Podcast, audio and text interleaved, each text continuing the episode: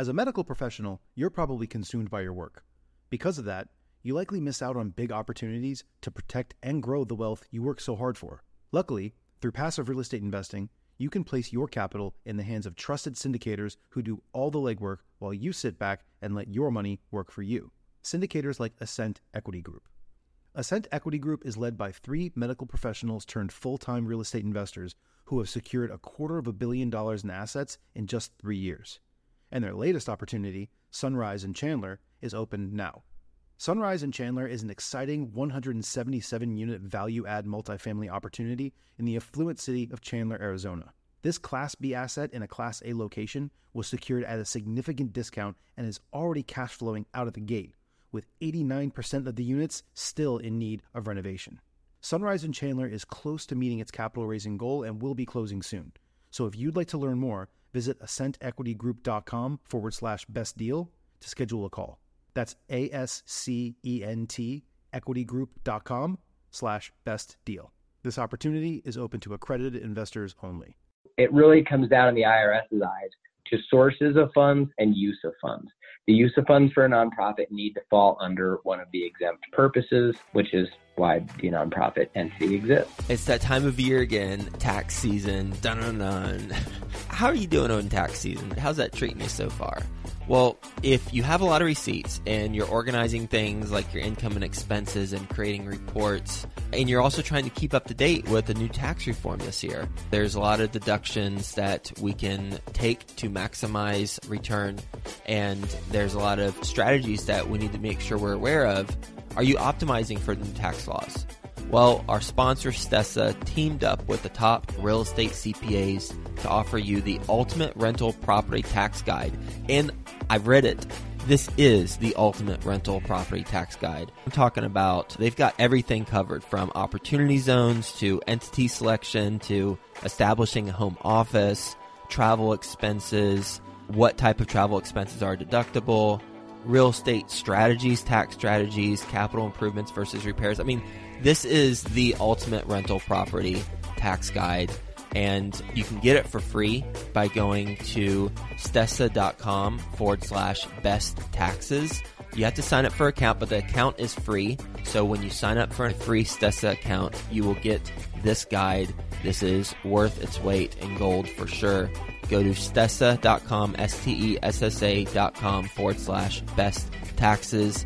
And when you work with Stessa, Stessa is a tool that helps every rental property owner track, manage, and communicate the performance of our real estate investment. So it's going to save a lot of time during tax season, but then also through the rest of the season as we go and grow our rental portfolio and optimize that. So go to stessa dot com forward slash best taxes. Get that ultimate rental property tax guide. Best ever listeners, how you doing? Welcome to the best real estate investing advice ever show. I'm Joe Fairless. This is the world's longest running daily real estate investing podcast. We only talk about the best advice ever. We don't get into any of that fluffy stuff. And first off, I hope you're having a best ever weekend because today is Sunday. We got a special segment for you called Skill Set Sunday. And here's the skill you're going to acquire. This is a fun one and a rather altruistic skill, and that is creating, managing, and raising money for a nonprofit.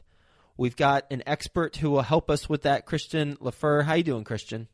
I'm doing fantastic. How are you, Jeff? I am doing fantastic as well. Nice to have you on the show. And a little bit about Christian. He is the founder and C E O of Changemakers, which starts and manages five oh one c threes for successful business owners, investors, execs, and celebs. He's raised millions of dollars and run many campaigns during his decade plus of fundraising. He's based in Denver, Colorado. The U R L is in the show notes page, so you can go check that out. So with that being said, Christian, you want to first just give a little bit of background about yourself, and then love to dive right into creating, managing, and raising money for a nonprofit. Absolutely. I appreciate you having me on the show, and I'm looking forward to where we can go here. Cool. So will you give the best ever listeners a little bit more about your background? Absolutely. I have been in the nonprofit space on both sort of the issue advocacy side and the public charity side for probably closer to fifteen years now. And I have traveled the country meeting with people on the fundraising circuit, basically meeting with people that I'd never met with before, learning a little bit on the way about their goals, their personal history, et cetera, and then sort of connecting their personal mission with their desire to contribute to a particular nonprofit and coming home with a four or five or six figure gift. So I value that opportunity both because I got to see so much of this incredible country and meet the people that really make it work and make it go around. Some were salary executives or just middle management or whomever, independent people. Some were entrepreneurs, some were real estate investors. So I just got to meet a, a cross-section of the heartland that I'll take with me through the rest of my life. I've also done a lot of communications. I've been a copywriter for many, many years for a sort of direct response, some sort of issue advocacy, political, and growing and consulting with businesses of my own or businesses that I did work for. So a lot of communications, a lot of ultimately what is sales. In the nonprofit space, you're not providing tangible to someone for their gift. You're providing them with a connection to creating a better world and a better future in general. So you're the founder and C E O of Changemakers. And is Changemakers a for-profit company or a nonprofit? Changemakers is for-profit. Structurally, it's an L L C. And I co-founded that with Jacqueline Long. And we help successful entrepreneurs, investors, et cetera, connect their sort of next level efforts to make more of an impact and a legacy for the future while taking maximum advantage of things like tax strategy and the nonprofit vehicle as a way to give back to the community in a way that doesn't take away from what they're doing now. Mm-hmm. Okay, that makes sense. And I know one of my team members actually reached out to you because he's looking at starting something, and that's how we came to know you. So when you are working with a entrepreneur or an executive, whoever's wanting to start a nonprofit, what are some of the questions that they typically ask? Typically, when somebody is out to start a five oh one c three, first of all, there's tons of misinformation out there. Now, that might be because people operate on conjecture, assumptions, et cetera. It might be because there have been a lot of changes over the years with guidelines and how the I R S views certain things, what their process is, how long it takes, all that kind of thing. So there's a lot of questions around process and timeline, what's permissible and what's not permissible. And then I would say a lot of the questions are just sort of in the weeds operational. How do I switch out a board member and, and sort of nitty-gritty kind of stuff? But what we try to do is help people with those things and do a lot of those things for the nonprofit founder so that they can focus on their mission. That is the number one thing. And that's where things like tax strategy will come into play, or we provide plug-and-play sponsorship strategies, for example, so that people don't have to sit there and have hours of meetings about how to stratify different giving levels. There are some templates and some ideas that are tried and true that can work well and help people get past sort of those logistical issues in getting something up and running so they can really focus on their strategic and their lifetime goals and even post-lifetime, right? Their generational goals. Why create a five oh six c? First off, am I saying it right? five oh six c three? Is that accurate? It's a five oh one c three. Sorry, I was venturing into securities territory where I'm at. Okay. I've actually written memoranda for uh, five oh six b, which I know right. is your investment vehicle, yeah. and right. uh, okay, I'm so, familiar. So five, five oh one c three, why create one of those compared to going on GoFundMe and say I'm passionate about ponies and I want to help pony rescue? I don't know why ponies are on the mind, but they are. So I want to help okay. pony rescue. Uh, I have an eleven-year-old daughter. So okay, cool. Well, I have a one-month-old daughter, so maybe that's why ponies are on the mind. But when I want to support ponies in my local area, why can't I just do a GoFundMe account and say, hey, everyone, share it on social, pony rescue, let's make this happen, versus going through the whole process, which we'll get into in a little bit, of creating a five oh one c three? Absolutely. While there often are reasons, typically, if you look at the cross-section of the world, ninety-five percent, ninety-nine percent of people are going to give to a GoFundMe or to a particular nonprofit with a donation or taking part in a social campaign, sharing initiative or whatever. But there are really three reasons versus methods of engagement, and I have three of those as well. But there are three reasons that someone would want to actually start a nonprofit instead of just give to another nonprofit or a GoFundMe or what have you. Those are primarily simply to give back. somebody I believe in. I'm sort of a serious capitalist. And I also believe that people have goals and dreams that can't be quantified in a bank account. So simply giving back is often a primary reason that someone would want to start a nonprofit, because they see a way that they can contribute, or their experience growing up in the inner city, growing up without a dad, whatever have you, growing up without a pony.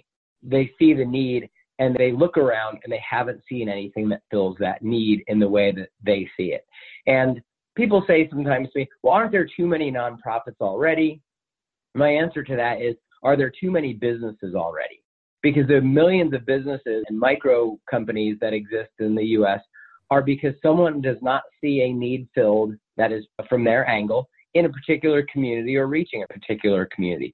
And with three hundred million Americans, seven billion or so on the planet, there are myriad ways that someone can interpret a way to fill a need and a community to approach with that solution that is unique. And nonprofits range from a few thousand dollars, if that, a year, like your local Little League, all the way to the Bill and Melinda Gates Foundation. So number one is simply to give back. Before we go on to number two, I'm still not clear, because if I were to start a GoFundMe account for a pony rescue, then I'm giving back. And if I were to start a GoFundMe account for one hundred thousand dollars and I were to donate all one hundred thousand dollars towards a pony rescue, then I'm giving back just like I would if I had a five oh one c three, right? Absolutely. But just in the same way that you might be an advocate for a certain company. I love this hardware store. They have the best hammer selection. Go there, and you can encourage all your people to go there. But there's a particular type of roofing hammer that nobody carries. You can't find it. You have to order it. It takes weeks. You start a company providing that particular item. It's the same thing with a nonprofit. The reason you might want to start a nonprofit is because no one is doing what you want to do in the way you want to do it. Does that help? Yes, so that does. There, we can get on board with other people. We can see, hey, I'm already aligned with this effort over here. Why don't I just do that? But people start nonprofits. For, I'll give you a great example. I'm actually on the board of a nonprofit where this sort of crazy entrepreneur, he's an industrial painter by trade, he created a guitar for a very famous rock band, tracked that rock band down, got them to sign it, and now wants to autograph it. And he thinks that he could do this again and again. It's a really neat idea. It's just, a, again, it's a crazy idea. Nobody's going to do this. And he approached me to not only help him get the nonprofit going, but to sit on the board. And uh, just got approved a few days ago in, in pretty quick fashion. So nobody's going to do that. And what he wants to do is preserve the legacy of this type of rock, this band and bands like it, for future generations, because people who hear of things now, the millennials don't know what it's like to live without a microwave, and future generations might lose that piece of history. So instead of relying on the nonprofit that probably is the Hall of Fame, the Rock and Roll Hall of Fame, he wants to install statues and sort of places of celebration for these bands in various countries around the world that maybe don't have the steeping and memorabilia and experience like we have in America.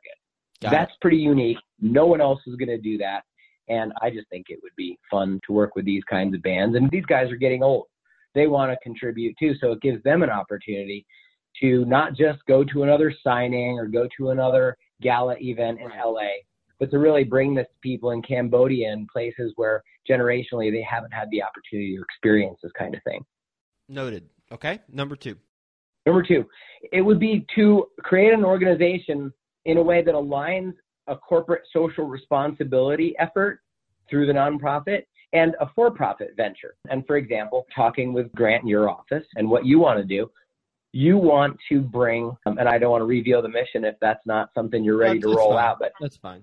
Okay, so you want to help veterans obtain housing, right? And what a great thing to do. What a great way to inspire other people to maybe copycat you in their own jurisdiction, their own geography, and place that you're not doing this. So you can give away a home in a massive, and I know someone that's already done this and created an incredible model that I'm, I'm going to share with you. Raffled these tickets to these sponsorships and that on a massive national scale. That has a halo effect, right? You're doing something that brings light to the world, and that light is positively reflecting on Joe Fairless, your investing company, your team, yourself. There's nothing wrong at all with reflecting positively on your for-profit venture by doing something that is literally going to put a veteran in a home. That is awesome. So aligning those two things by having a nonprofit alongside a for-profit is something that is a main primary focus of us at Changemakers. So hopefully that example serves to illustrate that point. And then last but certainly not least, it's to take advantage of tax strategies. Yes, you can take advantage of tax strategies by doing certain things like donating property into Fidelity Charitable, for example, and maximizing the upside on a long-term held property. You can't do it with short-term holdings. You can do it with long-term. If you do it with short-term, you can only get the cost basis. Longer-term, you can get a massive write-off by donating it. That's kind of like donating appreciated stocks. But our philosophy at Changemakers is to do all three of these because we have to get past the stereotyping that by making money, you're not for the social good. Profit is evil, all that stuff. It's total B S. It deserves to be relegated to the trash bin of history. You cannot save the world if you can't pay the rent, and they are. They're starting out now. On day one of forming a company, they've got a social idea in mind. Back in the fifties and sixties, a lot of these folks that I would fundraise from as I traveled the country, great people, right? They're a Midwest farm implement manufacturer, for example. They make things that you drag behind a tractor. They're doing thirty million dollars a year. They have everything they want. Their family has everything they want. And then they say, oh, what about my legacy? I'm getting older. I'm, I'm fifty, sixty, seventy years old. I want to give back. It is a different paradigm now. There's been a massive shift where young people, and heck, I'm fifty, I'm young, from the outset of the company, they have a social purpose in mind. I'm a foster parent, and I've adopted through the foster care system, so I have a particular passion around that. My sister is developmentally disabled. I've been to Special Olympics since I was a kid. I've got certain affinities, and when you start a company and there's a great purpose behind it, it's much more powerful on those bad days. And when you're losing money or you make a bad deal, it's the mission that drives you forward. And if you can align your personal mission with your business mission, I think that's going to bring people the kind of satisfaction that leads to fewer Prozac prescriptions, personally.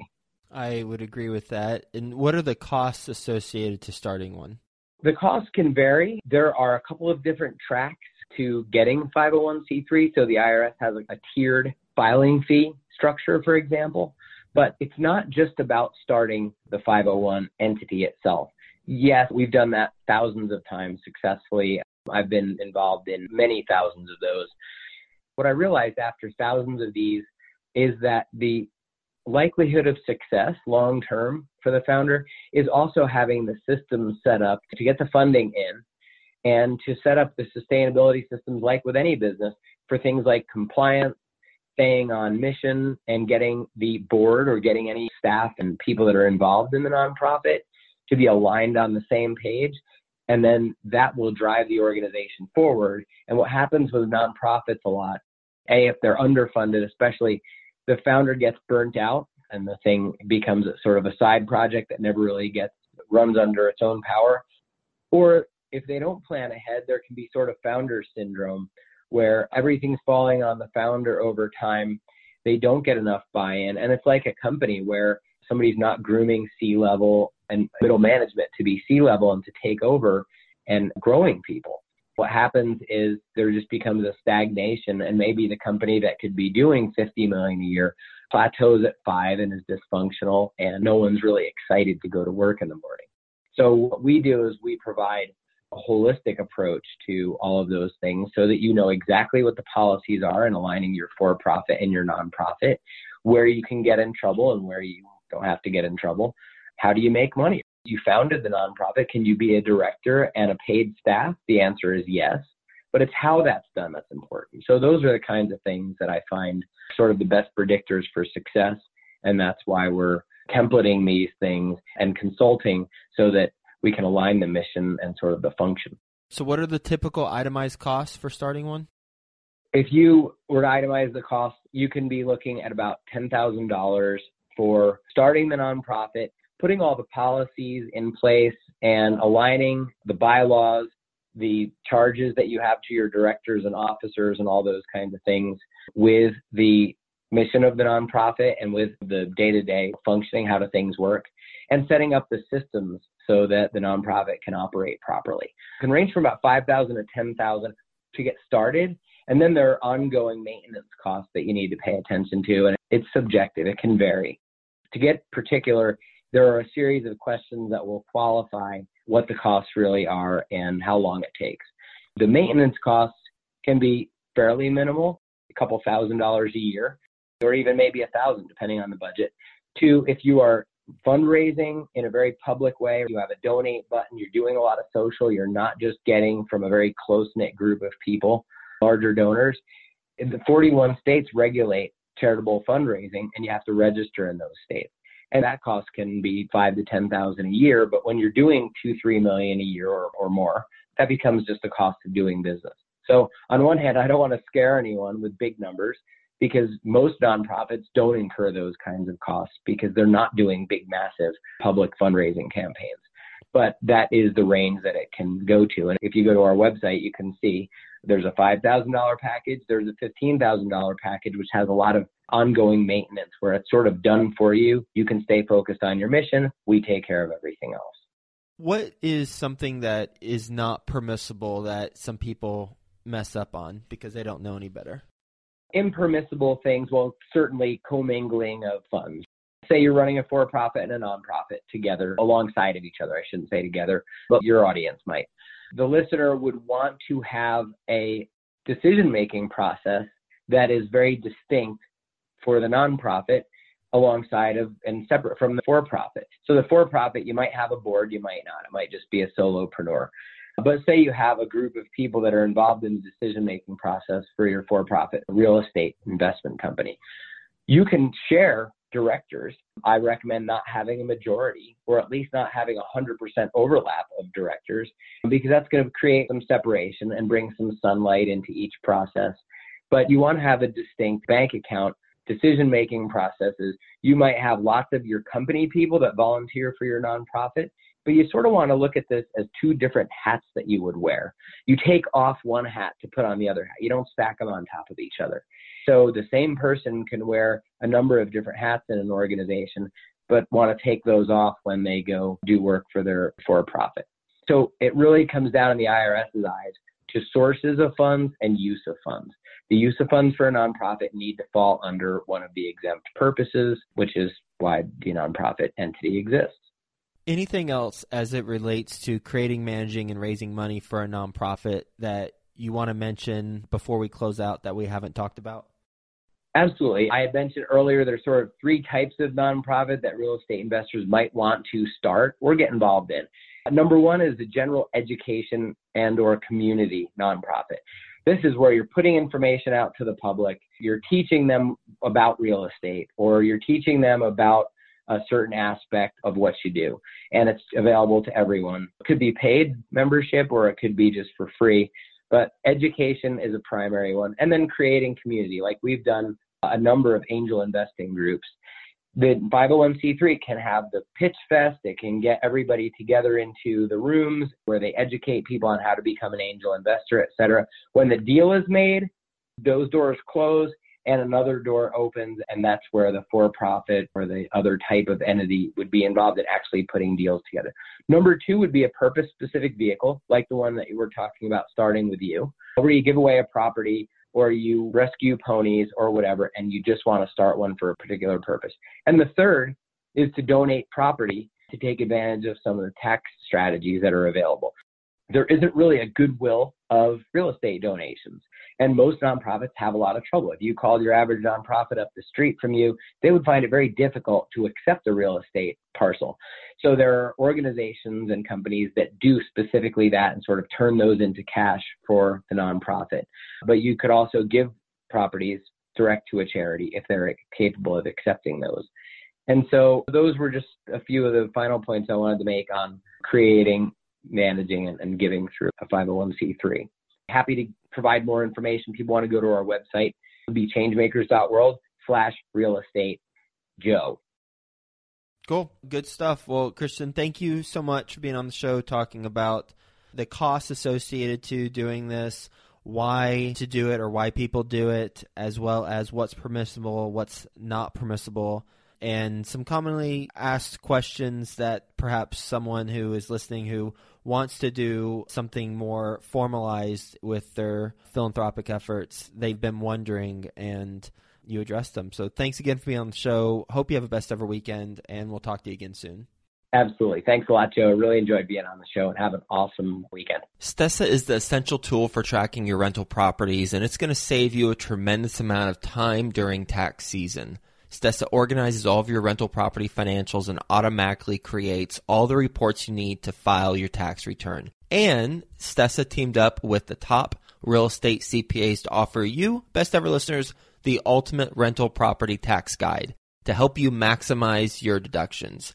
Get that copy when you sign up for an account. The account's free. So get the copy by going to stessa.com forward slash best taxes. That's S-T-E-S-S-A dot com forward slash best taxes. When it's Friday at four thirty p.m., it's time for Entrepreneur Drinks Podcast, which is co-produced by Joint Ops Properties and Discount Property Investors. Join their end of the work week session as they tackle problems facing entrepreneurs. Listen and subscribe at entrepreneur drinks dot com. That's entrepreneur drinks dot com.